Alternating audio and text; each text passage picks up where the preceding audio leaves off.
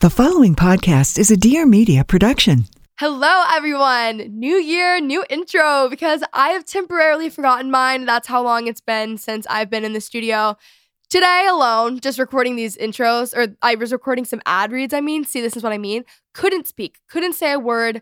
Really just rough, but we're getting back into the new year. Anyways, hi guys. Welcome back to the I Love You So Much podcast with me, Kenzie Elizabeth, and my producer, Taylor. I'm here. I- I'm very excited to be here. I almost didn't even recognize Kenzie because her when she came back, now she's got her the Texas accent back. Oh my gosh, howdy y'all. Yeah, basically. I, I was- think I spent some time there. I think I'm back. It was it was embarrassing because I had I was eating my lunch and I, I completely forgot about it because I, I lost track of time. So I, I I had set the studio up and I'm like, okay, I need to. She's coming here. I'm gonna print the ads.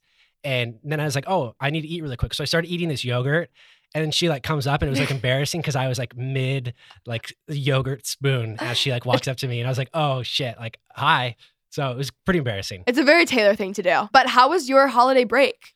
It was fantastic. I felt like it was therapeutic because Yeah. I, I didn't do a whole lot. And I feel like that I always say that, but I think that's so important. And especially when I don't, like, we didn't have to be in the office, which is great. I love being in the office. It's fun. You get to do a lot of fun things and, and meet a lot of cool people, but it, it's very therapeutic to be able to just work from home and work at my own pace. It- it's weird because a lot of my free time, I was like, oh, I'm going to go edit that episode or do emails while I'm like doing other things. And it, it I think I really got a lot of like mental relaxation. Yes, exactly. That is what winter break should be, people. I was in Texas. I had a really great time. I just got back. Actually, I literally don't, as I'm recording this Wednesday, okay, I got back on the 3rd. So I've been back for almost a week now, which has gone by very quickly.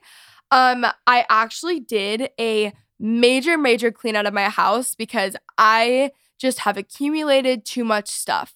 That is a good problem to have with my job, but also like that is very real. Like I just collect, even without the job that I have, like I just get so much stuff and then I just need it all to be gone. I wanted to own half of what I had and just give it away. And now I have never been more popular with all of my friends because every single person is suddenly hitting me up to come over to raid my mountain of clothes that is currently in my house. It's really crazy, but I feel like 10 pounds lighter. I just feel happier, healthier, just better.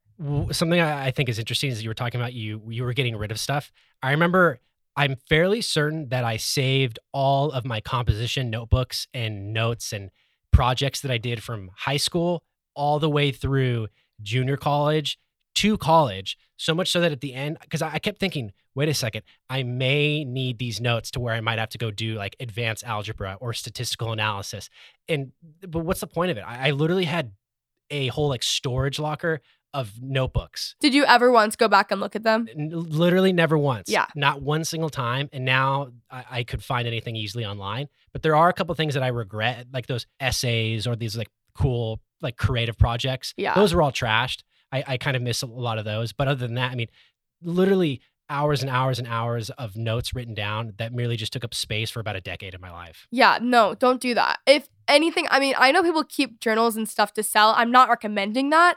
I mean, yeah, actually, a notebook, sell that. Actually, that's a good investment for someone to make. But yeah, I couldn't do that. That couldn't be me. I think everyone should start out the new year with a nice, like, clean, a nice clean out. I'm actually um tomorrow gonna be back here, Taylor, recording a solo episode. I'm gonna do like a 2020 master list of all like my favorite products, like the clothes that I'm gonna have this year, my style for this year, um, and then like podcasts, books, like very motivational master list, if that makes any sense. It's gonna be a great episode, guys. Stay tuned.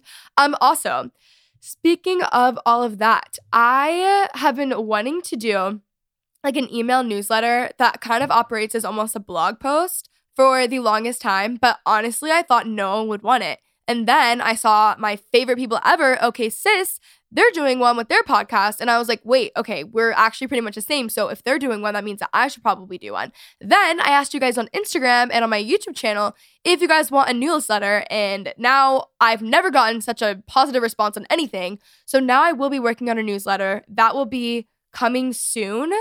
Um, just so everyone is aware. And if you guys want it or you don't want it, let me know in the Facebook group because honestly, I'm probably still gonna need some positive reinforcement because I have no idea what I'm doing. Also, guys, this is the last week that you guys can get the merch, the I Love You So Much merch. Guys, it's so cute, comfy. I lived in mine over winter break. I've been loving seeing all of your Instagram stories, your Instagram posts, everything. It just makes me, my heart warm. Me, I just smile. It's just amazing. Um, That's always in the show notes down below. I'm going to add one thing to it too. Don't you want to own a piece of I Love You So Much history?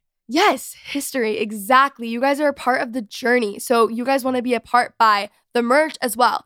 Personally, my favorite is the gray crew neck with the black and white ILYSM.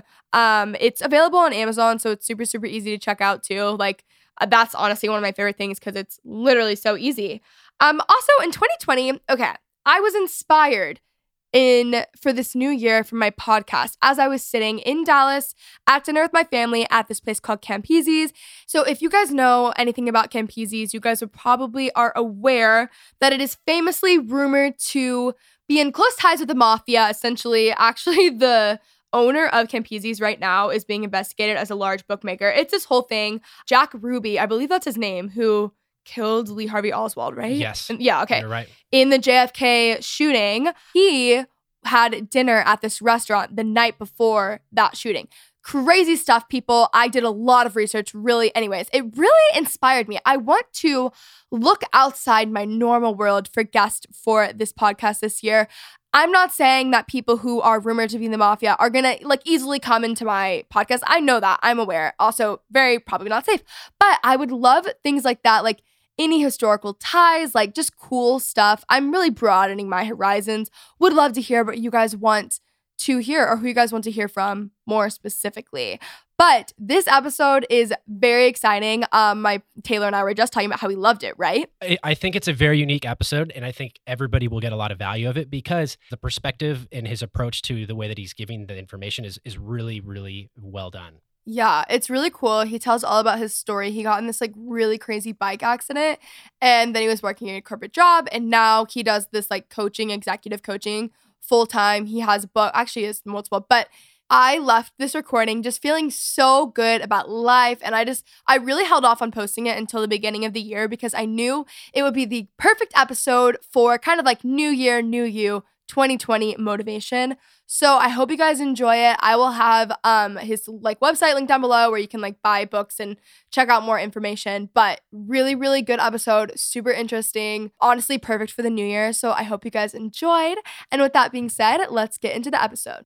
Hey, Hey, how's it going? great. I'm so glad you're on. I like I'm just so excited. I'm beyond excited because, as we talked before we hit record, my daughters are huge fans of yours. That's so funny. and so I'm psyched to be here. I was down in San Diego earlier, as you know, up Yeah. here. Then I'm going to go visit my youngest, who's in college right outside of LA. So this is like an awesome week. that is so cool. Yeah, so it's really cool. That's so funny because I remember like I do this thing every year called Vlogmas, on my YouTube channel. Oh, yeah. And so you vlog December 1st to the 25th and you post Yeah. every day. And my parents have like your bikes. And so we would, i like vlogged with them last year. That's so funny. So that's really cool. Yeah, that's hilarious. Okay, so do you want to do a little one minute bio, just a little bit of background on yourself? I'm Michael O'Brien. I'm the chief shift officer for Peloton Coaching. And so I like to think that I help leaders and people prevent bad moments from turning into bad days because we all have them. And I try to change how we work together because I believe this if we can change how we work together, we can change how we live together. Yeah, I love that. Yeah. So, I mean, because we, let's be honest, we need to change how we live together. And we're spending so much time at work. And there's really a tether, you know, between our work life and our personal lives that if we can focus in on how we connect with each other at work, I think we can connect with each other better when we're not at work, where we really see each other and we hear each other. Yeah. Yeah. That's great. Um, where are you from? So I'm from New Jersey, but actually from originally upstate New York. Okay, cool. Went to school in Virginia, went to DC, and then I went to Jersey. And I thought I was only going to be there for two years. We've been there 21 years. wow. So we're right outside of New York City, though. So that's the cool thing. So New Jersey gets a bad rap, but I'm like 10 minutes. I'm really close to the city. So I get to experience the city and then get out Yeah. and start being in the burbs. Yeah, that's so nice. I went on this trip to Greece like a year and a half ago, and it was this like travel company. So it was a travel group. and it could have been people from anywhere and there was like maybe 20 people on the trip and like at least half of them were from jersey so i have all these friends from there now that i like still keep up with but they're so fun So it's a really, it's not that bad of a state. Like a lot of people are like, oh, it's Jersey, it's the armpit of the nation, right? So it's all Yeah. that. So, but you get like a little bit of shore. It's called the Garden State for a reason. You get a little bit of the hills, and you're close to New York.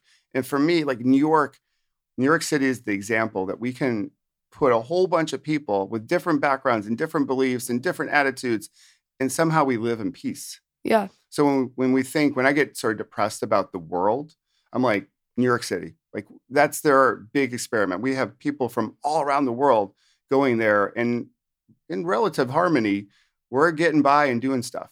yeah And that's for, for me, that's a pretty cool example. no that is really cool i like how you say it's an experiment but it's cool It's like a- it it- is It's like we're, you know, we are trying to, I think we're trying to figure most things out. Like the people that walk around pretending that they have it all figured out, I'm like, come on, you're like, you're really sort of faking it.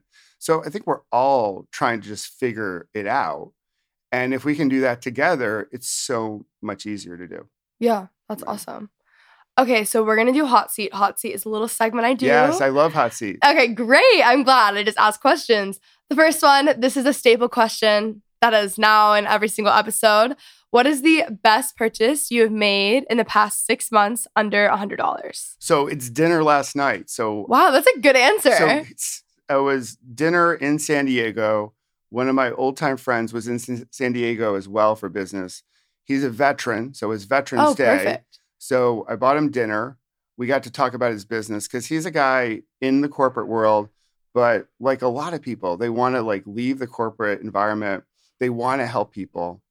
He just is trying to figure out his marketing, his niche. So it became like this wonderful, like, you know, get together, catch up. And then we pushed all the plates away. We had our nachos and our margaritas and all that mm-hmm. stuff like that. And then we just got busy working on his strategy for his business and he left dinner with like great clarity around helping a particular segment of the population. And so, That's cool. so for me, that was like an awesome dinner. That's so, the- I the- love the that answer. And the meal, the meal itself was really tasty. So, Where did you go? Coasterra. It's Okay. in, right by the water in San Diego, Okay. and walking distance from my hotel. So that made it easy, and it was just great company, right? So like when we break bread with each other, that's that's a beautiful connection, and we, you know, we worked on something that he's going to use. It's going to make a difference in other people's lives, and that little dinner is going to send a ripple out there. And Yeah. I think that's I think that's pretty cool. That's awesome. I Yeah. love that. I've never thought about that being an experience. Like the way I like that answer. That was great. Yeah, because I, for me, I get sort of charged up by experiences, Yeah. rather than stuff. Yeah. because I used to, well, when I was younger, I used to chase the stuff, and then I realized that wasn't really making me happy.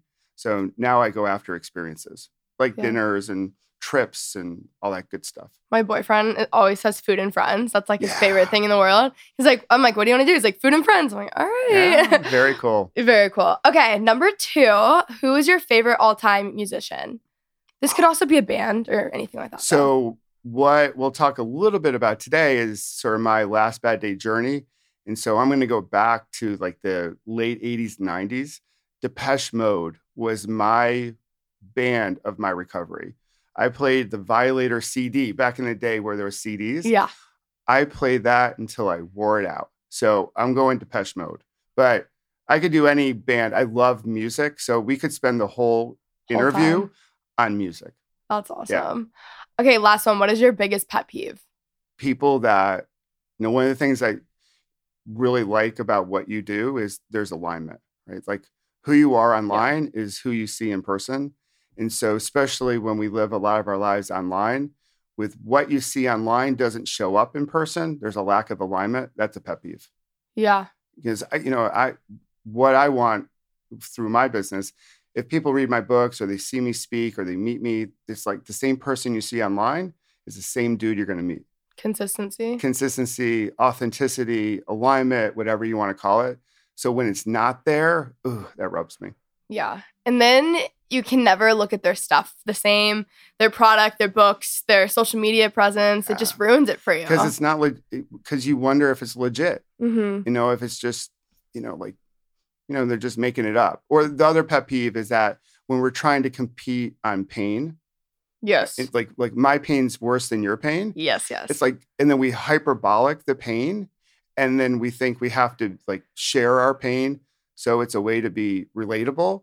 And the best way to be relatable is just be relatable. Like yeah. do you be you but the whole this whole thing of like my pain's worse than your pain it's like hey we're all going through pain we're all going through some suffering let's not compete on that because that just adds to the pain in the universe Yeah. so let's hey share your pain share your story be there in support of other people you know do you if you will and reach the people you're meant to reach Yeah, I feel like people, when they do that, that is also one of my pet peeves. When they do that, they end up worshiping their pain, and like you, what you focus on is going to get bigger, Yeah. and then they wonder why they haven't gotten like any better or like any healing or anything like that. And it's like that's because also I think people get comfortable, and that's like when they do that, it kind of becomes like their identity and like a part of them, so they don't want to let go of it. You know?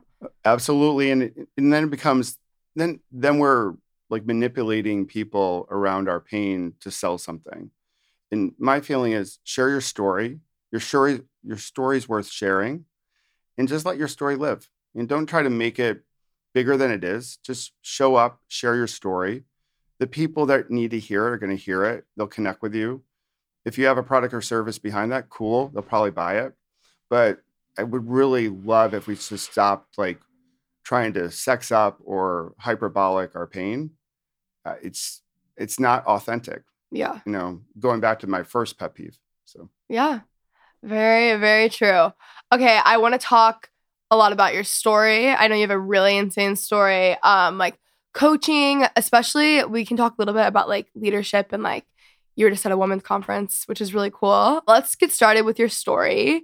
I've read some stuff on this and it's really crazy. So I would love for you to share. Sure thing. It so it is a crazy story. The doctors told my wife had I been 10 years older or not in shape, I would have died before I got to the hospital. So wild. So it was back in 2001. I call this day my last bad day. It was July 11, 2001. And if you met me beforehand, I was, you know, 33. My daughters were three and a half years old, seven months old, married seven years, and things probably looked pretty cool. And this is 2001. So this is before we could stalk each other Yeah. through like LinkedIn or Facebook or whatever. And I looked pretty good on the outside, but what I was doing is pouring a whole bunch of stress inside. Uh, Call it imposter syndrome, call it worry, call it fear. But there was definitely a component where I was chasing happiness. Like, I'll be happy when. I'll be happy when I get promoted. I'll be happy when I buy that new car, chasing stuff. I'll be happy when the meeting's over. So I was pouring a lot of stress inside because I thought as a leader, I'd have I had to have all the answers at work. And if I didn't, that caused stress. So I just repressed it. And at home, I was the provider, I was the dad, I was the husband. So I poured a whole bunch of stress inside there, trying to like say, hey, I'm good, we're all good. Like, but meanwhile, I was like stressed inside. And then went to this meeting. It was like a typical corporate meeting that a lot of people may have heard about going. They don't do them as much anymore. And I brought my bike out because I wanted to cross New Mexico off the states I've ridden my bike in. And that morning, I came around to Bend right before the meeting. I thought I was being all smart. I was going to get some exercise in and go into the meeting all smug and be like, "Hey, you like I went for a bike ride. What do you, you know, what did you guys what did do? you do? yeah, you, you lazy bones, right? So, and I came around the bend and a Ford Explorer had crossed fully into my lane, traveling about 40 miles an hour and hit me head on. And Kenzie, I remember everything that morning. The sound of me hitting his grill into the windshield I went, the screech of his brakes, Was it kind of slow mo to you? Totally. Like Okay. so like everything you hear about, like everything just slows down. So that that moment took like seconds, but it felt like it took minutes. Now, I didn't have my whole life flash before my eyes. I didn't have that, but it totally slowed down. And then right before impact, it sped up. And then I got knocked unconscious, as you would imagine. Yeah. And then when I regained my consciousness, I was surrounded by people. But here's the thing I was surrounded by EMTs and a whole bunch of people in emergency vehicles, but I felt so alone. I was so scared, and they were asking me for my information. I didn't have ID on. I was having trouble communicating my phone numbers and stuff in the proper way. But I did ask the question that another cyclist can only appreciate. I asked them, like, well, how's my bike? and, and they're like, you don't need to worry about your bike. Your bike's fine. And what I remember though is that when they put me onto the helicopter to take me to Albuquerque, the medical center, I promised myself if I lived, because I knew that was in question. I didn't know how badly hurt I was, but I knew like things were grim, that if I live, life will be different. I'll stop chasing happiness. Dang. And I had no idea how to do it. I just said to myself, okay, if you if you survive this, you got to start living life differently and stop chasing this happiness and just be more present. How long were you in the hospital? Uh, about three months and change. And I probably could have stayed even longer, but the insurance company sort of kicked us out, right? Yeah. And they and I so I went outpatient and I still was going into rehab almost every day. Like I had in total like 10 surgeries. So what ha- what happened was I broke a whole bunch of everything, but my left femur, when it shattered, it lacerated the femoral artery of my left leg. So, in essence, that's the second biggest artery. I was bleeding out in the middle of nowhere. And when I came out of the ICU, the doctor started telling me about my accident. And they're like, well, listen, the guy had a revoked license. He shouldn't have been driving. Like, you are going to have a lifetime of limitations and dependency and pain and suffering and all that jazz. And instead of like, stop chasing happiness, that whole promise, I went really dark really quickly. And I got angry and bitter and I was revengeful. I wanted to get back at the driver, you know, the whole eye for an eye thing. Mhm. And then I realized over time that, hey, you know what? Every event in your life is neutral until you label it. Yeah. And we're just really quick about the labels we choose. So my friend said, you know, so my friend gave me that advice and he said, like, listen, you can label this any way you want to label it. You can label it as a victim, like you're doing right now, or you can see this accident as something completely different. And you can be defined by how you respond to it. And that was enough of a nudge to say, you know what? All right.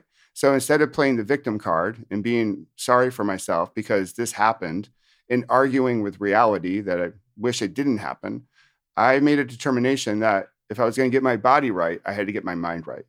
And Mm-hmm. I think that's the big thing that we really need to spend more time. That was in 2001. I think we need to spend more time on that in 2019, getting our mindset right so we can have the lives and the businesses that we want. I think we're a little bit off on that, and we need to spend a little bit more focus on getting that right. What are ways or what are things that you do to get your mind right? So for me in the morning, so the morning became like a, a big anchor for me for my habits. So Okay, so you're very ritual routine. yeah. Okay, so- love that. Let's. Hear, I want to hear the whole thing, Yeah. very detailed. So when I had my big aha, I like was looking around. I was like, why are people getting better and I wasn't getting better? So I had this comparisonitis thing going on. Like I used to compare myself all the time. This is before social. Now with social, you compare yourself to everyone all the time. Mhm. So back then, like I was just comparing myself to coworkers and neighbors and all that. So I gave that up and I said, you know what? I'm just going to be, as cliche as this sounds, the best version of who I can be. I want to be the best husband, best father, you name it. And I knew I had to get my mind quiet to get it right. So the next morning after my big aha, I scooted myself out of bed into my wheelchair and I wheeled myself to a quiet place in the hospital. And I just got my mind quiet and I set my intentions for the day. I spent like five minutes to say, how do you want to show up today? What do you want to be like? How do you, you know, what do you want to have? And I just got really clear on that as far as my intentionality, as we call it today. Then I did the beginnings of my meditation practice. Like I didn't know anything about meditation back then. And really, none of us really did. There was no Calm app, there was no Mhm. Headspace, but I knew I just had to focus in on my breath. Then I started moving my body. I put my Sony Discman on and I put Violator into it and I just cranked the tunes to get my body going. And that became my ritual every morning, plus like 20 ounces of water. So the first thing I do when I wake up is I don't sleep with my phone because if we sleep with our phone or we use it as our alarm clock, a lot of times we're so tempted to get into email, into social and stuff, and off to the races we go. We're back on that hamster wheel. So I have my phone in another room in the house. I wake up, get my water, get quiet, do my meditation. I'll check the phone then, get my body and mind moving, and then I'm ready to sort of tackle the day. So that's what I did as a way to sort of shift my mindset so I could see what was good in the world. Right. In the earlier phases of my recovery, everything I saw was something that I had lost. Oh, I can't do that anymore. Oh, I don't have that anymore. Because I was still in a wheelchair. I was still in the hospital. And every little thing became so much bigger because I was like, this is so unfair. Life is so unfair. And it kept on pulling me back to that victim mindset like, oh, this sucks. This sucks. Like, what am I going to do? Who am I going to be? If I couldn't be who I was, who was I going to be? And that question, I just sat with that in the hospital bed for the longest time. So that morning ritual was the ritual that helped me see what I did have. So instead of focusing on everything I didn't have and couldn't do, I started focusing on the things I did have and could do. I love that.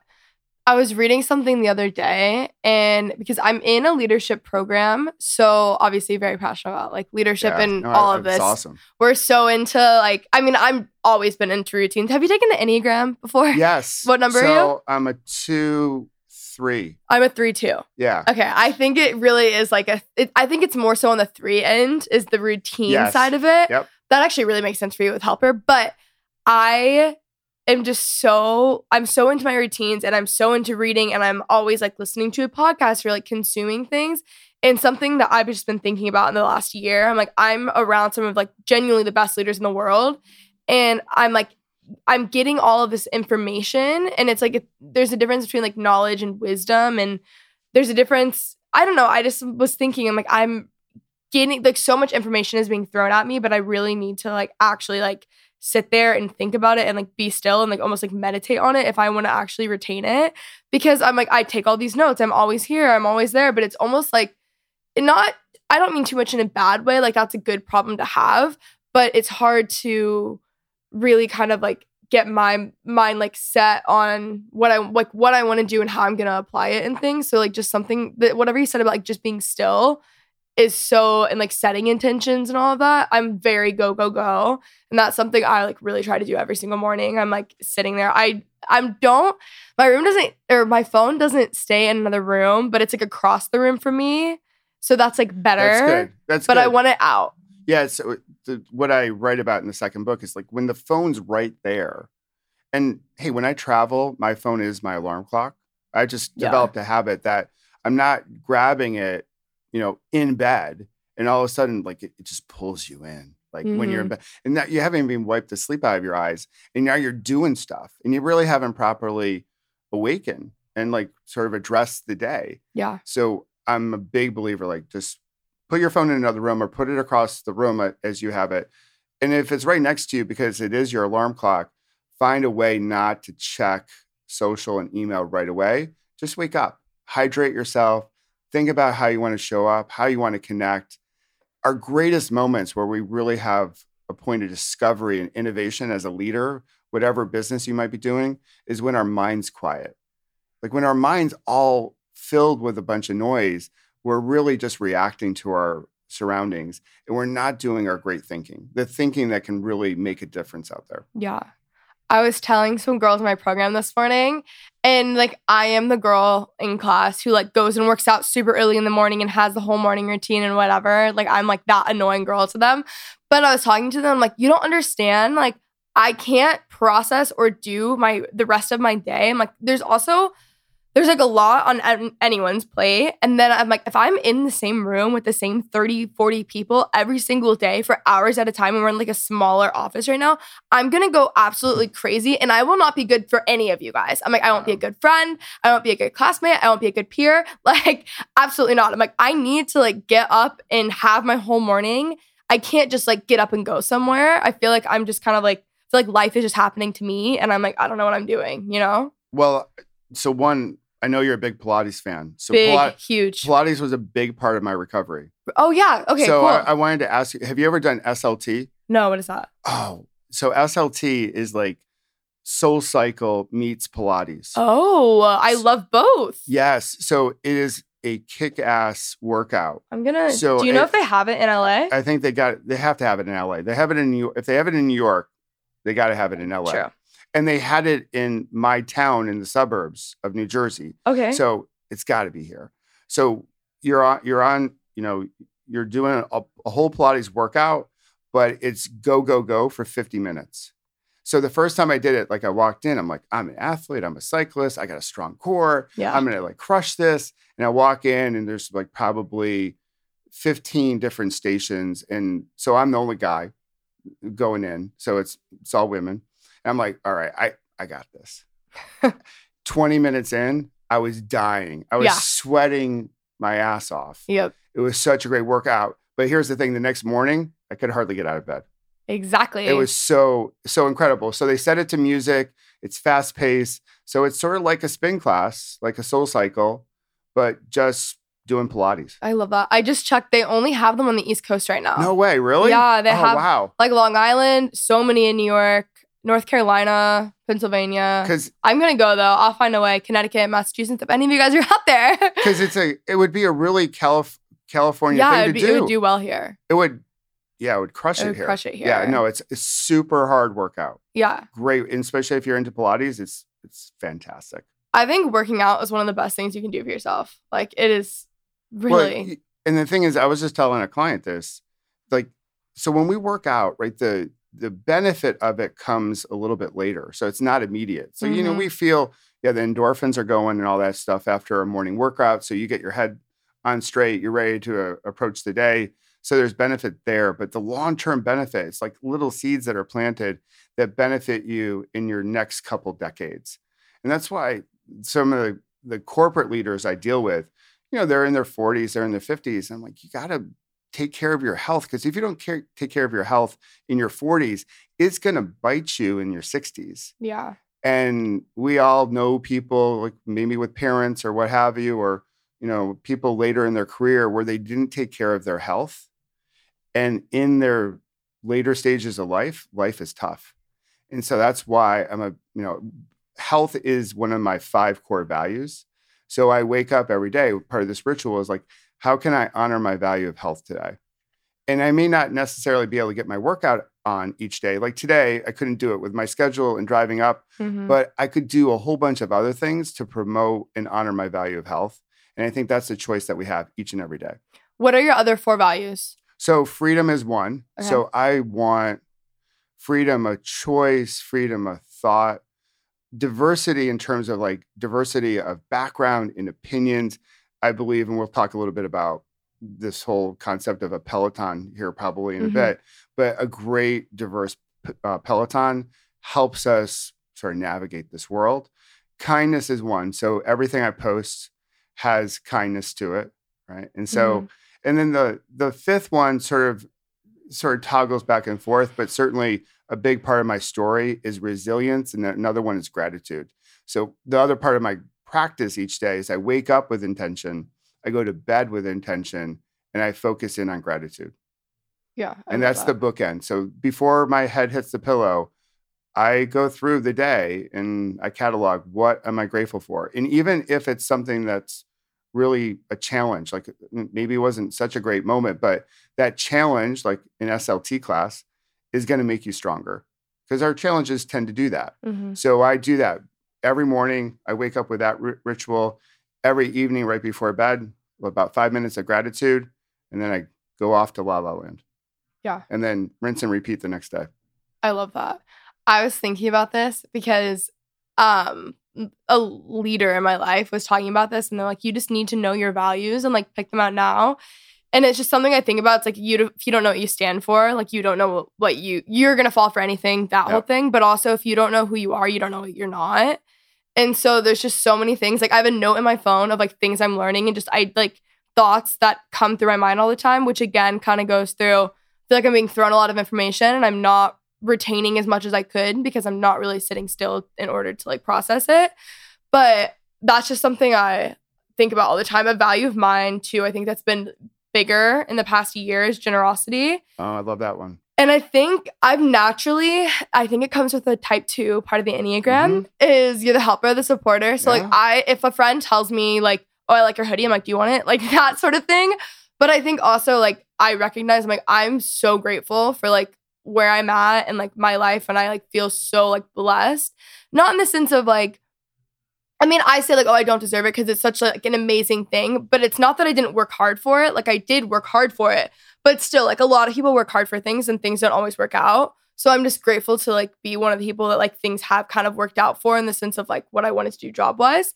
But I think also like the world of generous gets bigger. So the more the more I give, the more I end up getting. And I didn't really realize that until actually this morning. I was thinking about it because we were talking about generosity in class and they were just like, you know, don't hold too tightly to things. That's one thing. We, they're like, don't like ha- live life with a clenched fist. And also, I'm like, I just, I'm oh, like, I didn't really, you know, when someone like verbalizes something about you and it's something you didn't really necessarily realize and then you're like oh my gosh you're so right. But like i'm like scheming to find ways to be generous. Like a friend i had credit on some website that from like a necklace that i already had that was like nice jewelry and my friend like wanted gold ne- like a gold jewelry or whatever and i was like oh do you just like want it?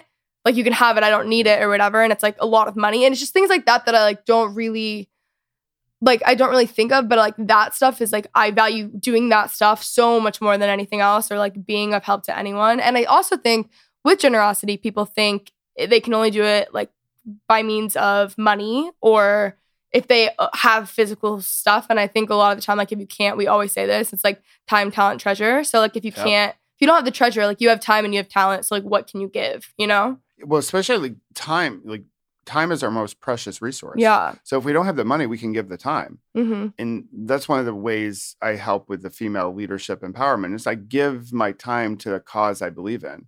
You know, you put your sweat equity in. I could certainly I could write a check, and I've written checks for my membership, but where it really matters and the things that you know, that you you hold true and they're part of your values is like give your time. hmm But I'm right there with you, Kenzie. I think knowing your values serves as your compass yeah. that helps you with all right how do i want to show up? And i think it's an important thing to do at multiple stages in your life.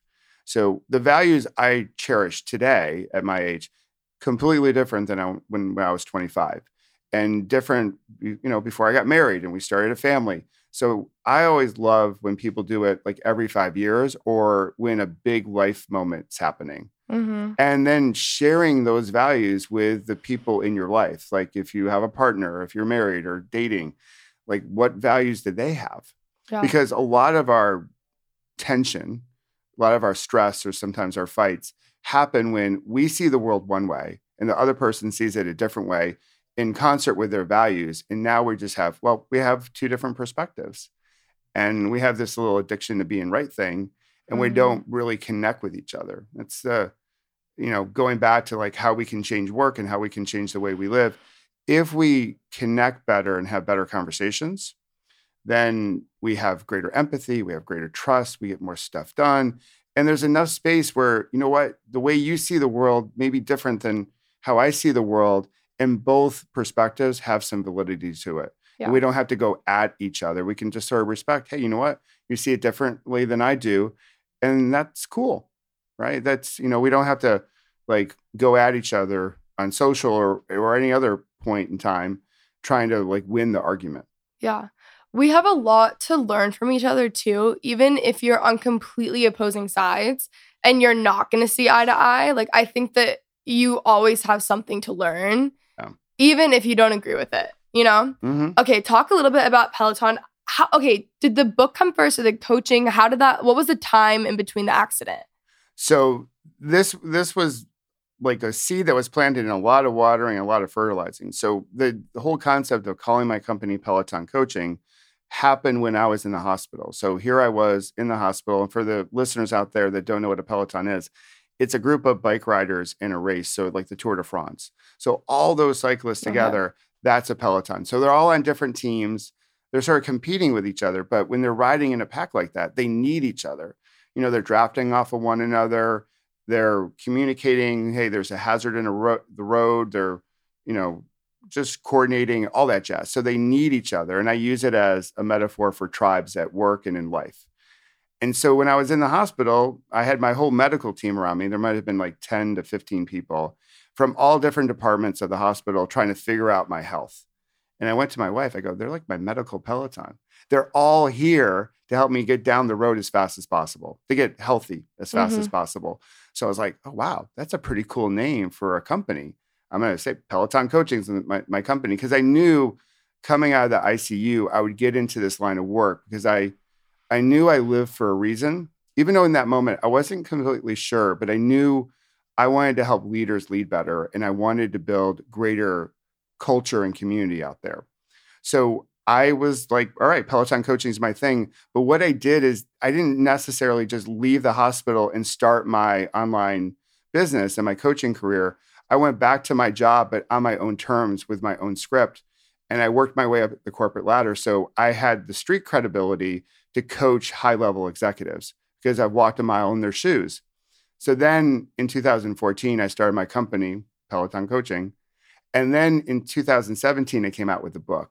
Okay, cool. So there was 13 years. 13 years. That's cool because I feel like people also will get some sort of dream or vision of what they want to do, especially people my age. yeah. And they're like, I want it right now. And I think a lot of it, honestly, ha- I mean, I think majority of it has to do with social media. I think even more than that, I think it has to do with people who do what I do, like influencers, because you only see you see the people who are like are overnight sensations because those are the people who are the most seen, you know? they're most seen and but you started you started sort of on the cusp of it right for for you and for others and so it looks like it's an Yeah. overnight success but you're only here because you put in the work and the sweat and the effort and you wrestle with self-doubt and good times and like not so good times Yeah. and uh, people just see you today they're like oh look, look at her. Like what you know i want that. Yeah. she seems to be famous in an instant.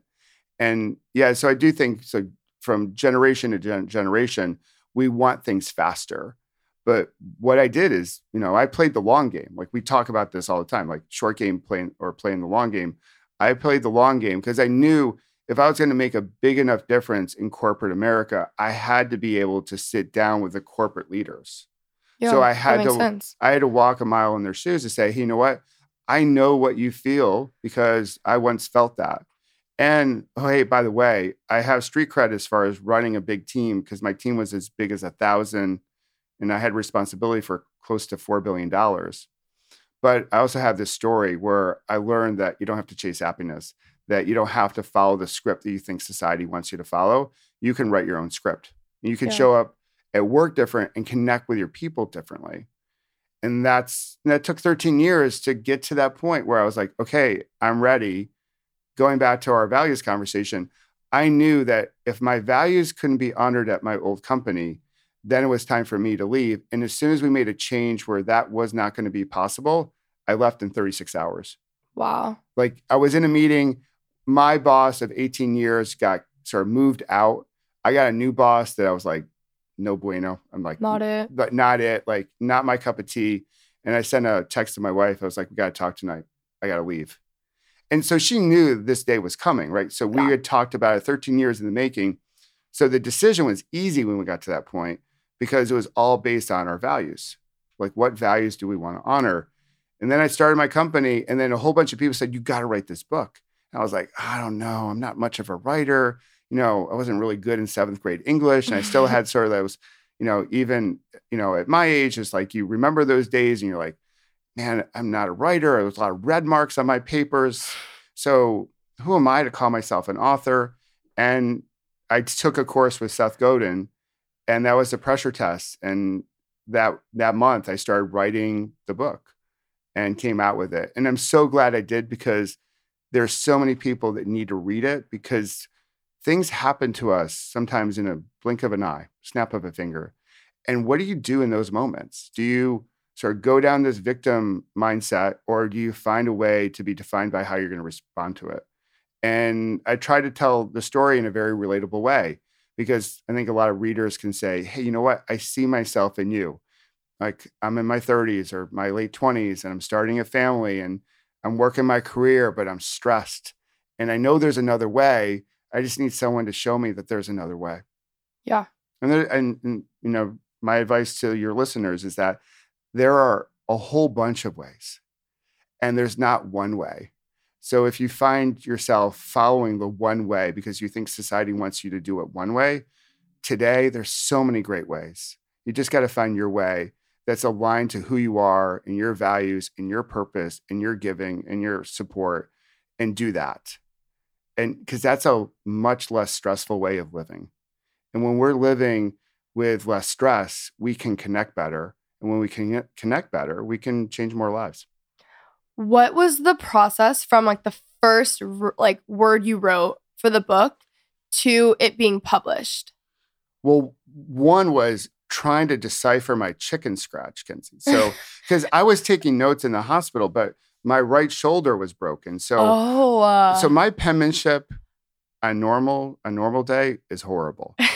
so I was all banged up, but I was taking journal notes, and so I was like, "All right, we're gonna write this book." And I went back to my old journals, and I'm like, "What the heck did I write?" Like I don't. So I had to like go through that. But my biggest problem was I was living my story. So I knew I had to find a really good editor. So I had all these notes and I had my memory as far as what was happening in the whole shebang. But my book was, there was no ending. So I hired an editor that loved my story because I needed to put it into a story format. Because I how was did you find the editor? through LinkedIn.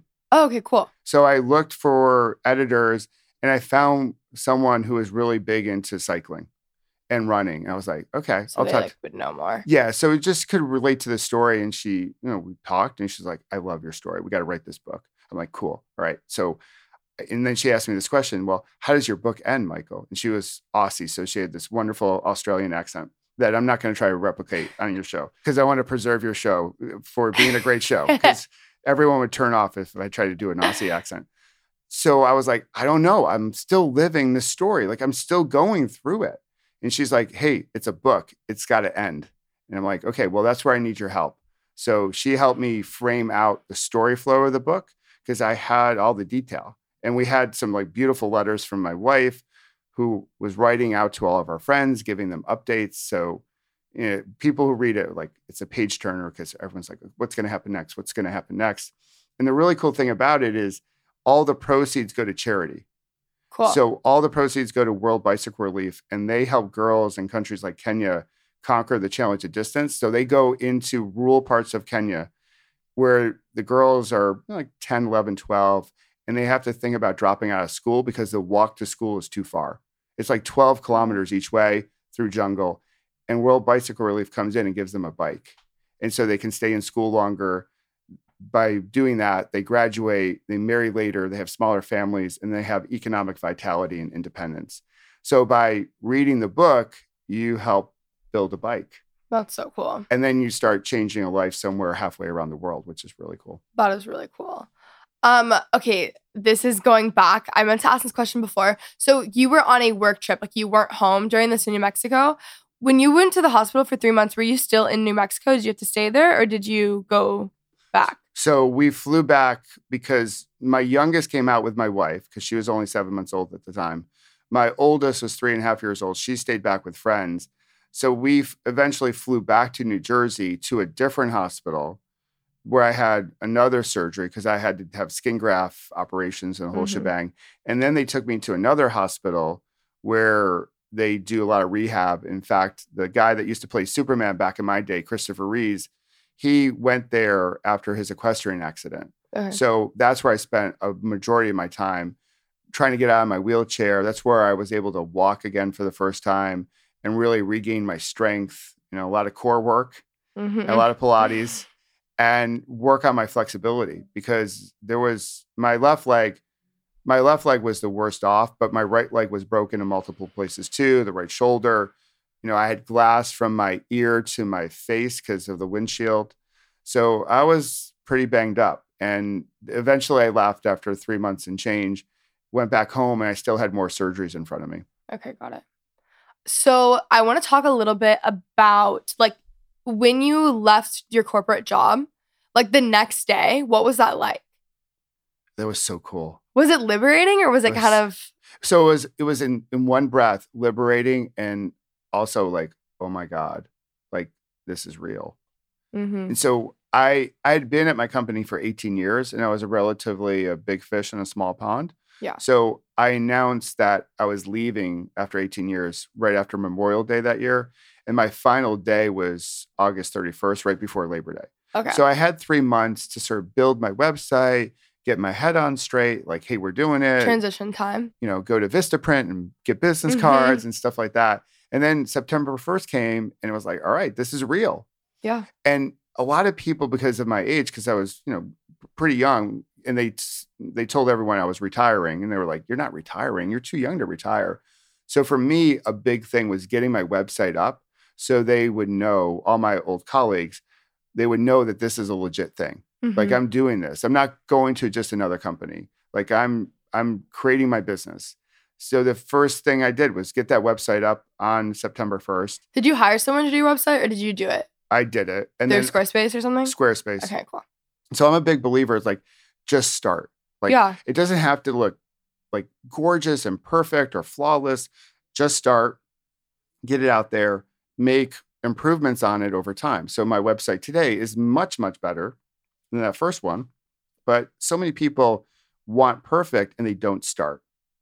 So I did Squarespace.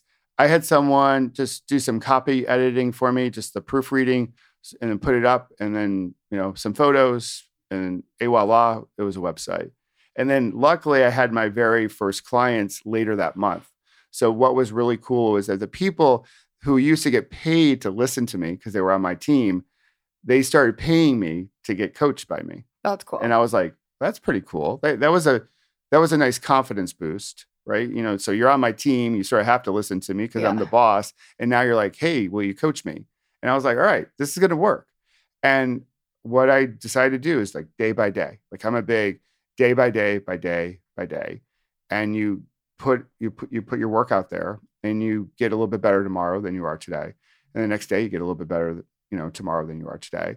And then you look back and you're like, wow, I've made a lot of progress. And that's my advice to most people who want to start an online business or their own entrepreneurial journey is start and keep on working on it day after day Mhm. and understand that there's a greater purpose out there. A lot of entrepreneurs where we're doing we're doing our work by ourselves, it's so easy to get stuck. So easy to think, well, no one's listening to us.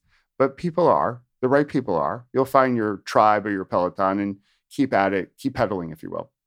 So how long did it take for you to build like clientele? Like by the end of that month when you were when they had come to like listen to you, was that you'd already like you were kind of set, you didn't have a time where you were really looking for people? I would say that first year, I was still looking for people. You know, Okay. there's still in the notion of, you know, the clients that come to you and like with any business, like, okay, you just want to help people, right? And so then they tell you to niche, and it's like, well, eh, maybe the niche is too narrow. And so that first year, I went through all that. I went through like, well, I just want to help as many people as possible. And people said, well, you got to niche it more. I'm like, well, it's scary to niche because I want clients, right? I, I'll take anyone. So I worked on that. That was some just practical business savvy, and some of it was mindset. So I worked on that. After the first year, I was like, all right, we're good. Because basically, I, you know, the agreement I made with my wife is that we're going to give it 18 months. So 18 months, we're going to go after it. If I have momentum after 18 months, we're going to keep on going. If for whatever reason at 18 months I'm not enjoying this or I'm not successful with it, I'm going to go back to corporate America. But we're going to give it a good try for 18 months. And by the time we got to 18 months, I felt comfortable. Like I got clientele. My clients are getting more successful. They're finding more happiness, not only in their corporate lives, but one of the best things I hear is when they call me up and like, you know, my husband or my wife wants to talk to you, or they have a message for you and they want to thank you because I'm better at home because of the coaching we're doing around my work. That's awesome. And I'm like, oh, that's cool. That's, you know, so that's, that is so meaningful. Like when we're, we start coaching about work and leadership, and now they're showing up as a better husband or wife or father. That to me is priceless. yeah. I- So, yeah. So by 18 months, though, I felt pretty comfortable. Like, all right, we're going to make this go. I think it's more about who you are than what you do. I think life is more about that because I feel like that is what translates. And I think like talent will get you in a room, but like character is what's going to keep you there.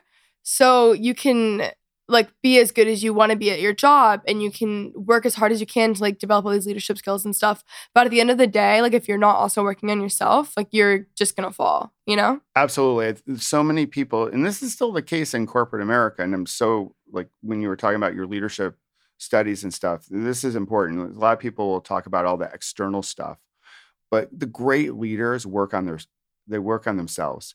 They work on their inside. They do the inner work necessary to lead people, lead people through change, inspire others. Because leadership at the core is not complicated. It's about knowing your purpose. You paint hopefully an aspirational future, a picture of the future, it's like something better than today. You connect with others and you make it about their success. And then the how is sort of the glue, if you will, or the fabric that weaves that all together. But you need strong inner work. You got to know yourself in order to be able to lead courageously with vulnerability, with gratitude, with connection. So when I go out and talk about leadership, I talk a lot about like what's inside. You know, goes, goes back to core, which we've talked about a little bit, you know, like through Pilates. But if our core is strong, then it's easier to work on our edges. yeah And we as leaders, as human beings, we need to do a little bit more core work. If we if we get our core stronger, then we can work on the periphery. We can work on the edges and round ourselves out. But that core is so vital in terms of making connection with with others and really leading people through the complexities that we have to lead people through today. Yeah, that's so great. The last thing I want to talk about is just like I love leadership, and we were talking about this, and you said you just came from like a women's leadership conference. I love what you told me about this. So if you just want to re-say the story on air, I just thought it was so cool. So I've become I became a male ally back when my girls were born. So this goes back, you know, 1997, 2000. And when they were born, when I looked at them, I was like, all I want is for you to have every opportunity to be successful with any boy born this day. And what I realized, you know, I'm a white guy, that the playing field has never been level. Yeah. You know, for women, for people of color, that I have a life of privilege, right? That just being a white guy, I have privilege that I have to acknowledge. And my, you know, my belief sh- was shifted when they were born. I was like, I want them to have every chance. I don't, you know, want to make the playing field uneven for them where it's, you know, their advantage. I just want like have competence, work hard, put in the effort, make it about other people. And I just wanted, I wanted it to be fair. So I started that way and then I went into my corporate life. And then I realized as I moved my way up the corporate ladder, having diversity in your corporate environment is just a smart thing to do as a business. Because if you don't have a well represented Peloton at work, then there's no way you can speak to the people you serve, your customers, your clients. Now, today in 2019, I believe that diversity, inclusion, and belonging is just what we need to do one human being to another.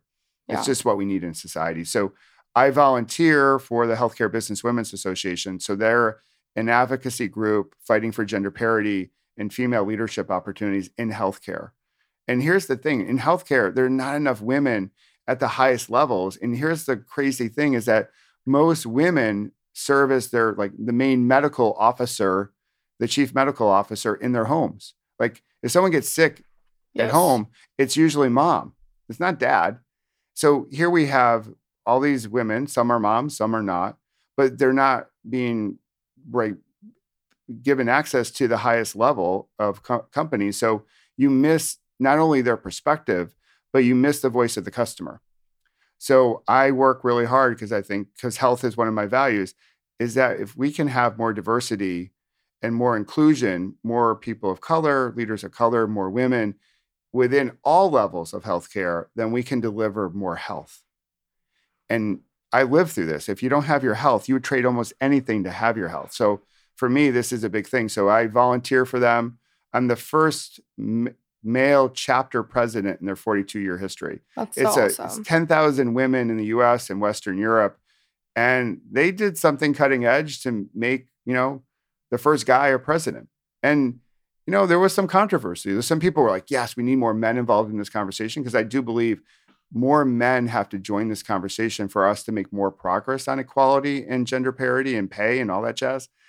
And there are some people like, well, I don't know. We're like, "Yeah, we're changing. And so that was an interesting thing to sort of live through and walk through. But I'm a big believer that, hey, make it about competence, make the table as big as possible, make the tent bigger, uh, bring diversity into your work. It's what's needed to help solve tomorrow's problems because they're getting more and more complex and change is happening at a faster rate. And if we don't have diversity, we cannot solve them as well as we could. That's awesome. That's amazing. That's like actually so cool. I'm so glad you just like were talking about this before because I didn't know that. So what's really wild about the meeting, Kenzie, is that so as a white guy, I'm always in the mi- majority. Yeah. Like I walk around, like walking around the office that we're in, I'm in the majority. But at that meeting, so there's a thousand women at the meeting, you know, there are only a few guys. I'm in the minority. yeah. And the very first time it happened was in 2006. I went to the meeting in Chicago. It was Chicago that year. And I was like, I got this big title. Like I was the national sales director. I had all this authority. And I was like, I'm going to go to this meeting and learn more, you know, all to like help my girls. Right. And I, I walk in and I go up to the second level where the meeting's at to pick up my badge. And I came up the escalator and I, you know, rounded the curve or the turn and the whole floor was women. And I was like, oh my God, I'm the only dude here. And I got in my own head, like, what are you doing here? You shouldn't be here. This is their party, not your party. Like, who are you kidding? Like, you you're not, you don't belong here. And I got in my head. And what happened is when I got in my head, I played really small. I just wanted to get my badge and get the heck out. And I I hid. And I think that's what happens a lot for a lot of people who are the only, right? And so we didn't have the term only back then. But I thought about it on my flight home. I was like, well, I'm flying back to the land of the majority. So I wonder how the people back in my office, the people on my team, my colleagues who are always in the minority, how do they feel? Do they feel that way all the time? And that whole trip, in terms of developing empathy, was like a game changer. Because I was like, well, maybe I can do a better job as a leader connecting with people, making it feel more inclusive, have a greater sense of belonging because I know how I felt. And I know sometimes when we're in the minority, we we get quiet Mhm. and we play small and we lose our voice. And then we have regret that we didn't step into it. So that meeting was a total game changer. I was so nervous that meeting. Now I go to the meeting, I'm much more confident, much more Yeah. comfortable. But still, like I'm the only guy in a thousand women. It's not the, you know, most typical experience for a male leader. But for me, it's so important because the purpose and the their mission is so important that we need we just need diversity across the board. If we don't have everyone's voice, we just can't solve the problems today. yeah. That's really cool. Uh, thanks.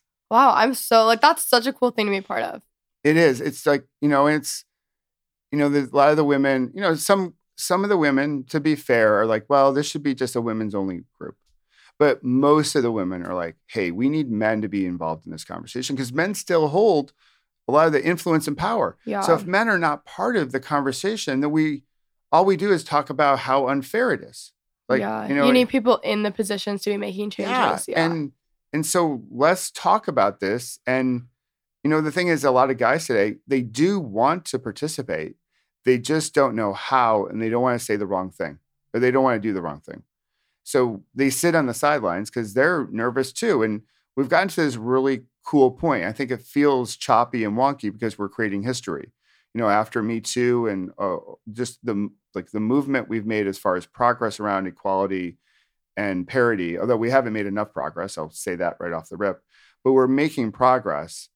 And it feels weird to a lot of people because we are creating history as we speak.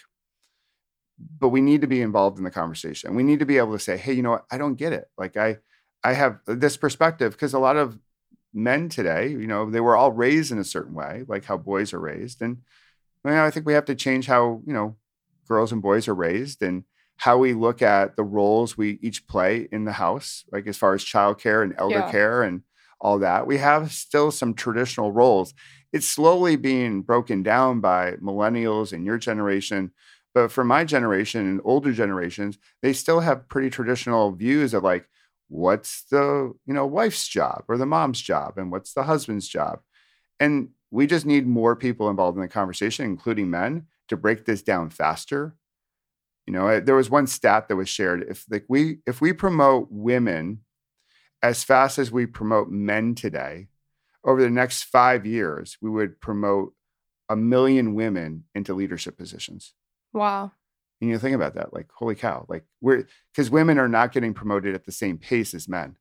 So if we just caught up, if women just caught up with men, it was equal because women are just as competent as men. We would add a million people, million women to leadership roles. And I think we would fundamentally change how we work. Yeah. And by doing so, change how we live. That's um that's like amazing. That It's is- just like, yeah, when I saw that stat, I was like, oh my God. You know, like, and, that's and crazy. it's and it's easier than we're making it, you know, sound. Like it's we we can do this. Like, you know, we're just we're stuck in some unconscious bias. We're stuck in conscious bias. You know, we have old patterns, old, old thoughts. And I think that's the cool thing about living, you know, the, the cool thing about living in today's times is that we're changing so quickly. Like we're making progress in a lot of areas. And for some, it doesn't feel fast enough. And I would I would agree it's not fast enough. So all that excitement about how fast we're changing is also scaring a whole bunch of people that we're changing too fast. And I think that's the tension we feel. Like, no, slow down. We're we're going too quickly. And other people are like, we're not going fast enough. And so we're just coming at the same thing, but from two different perspectives. And there's not a right answer. You know, I think, you know, change is going to happen. And because of technology and other things, it's, it's just going to get faster. How we as human beings deal with that is going to be important. So the whole, your whole concept of like breathing and sort of taking it all in, that's so important. Like of all the presentations over the last two days, almost every presenter had some reference to breathe mm-hmm. just breathe. And I think we need to do more of that. Yeah, for sure. Yeah. This has been an amazing episode. Thank you so much Well, for thanks coming for having on. me. Yeah, it was awesome. Where can they find you and your book? So the best place to go is michaelobrienshift.com. Uh, they can find Shift Creating Better Tomorrows on Amazon. They can get an autographed copy on my website.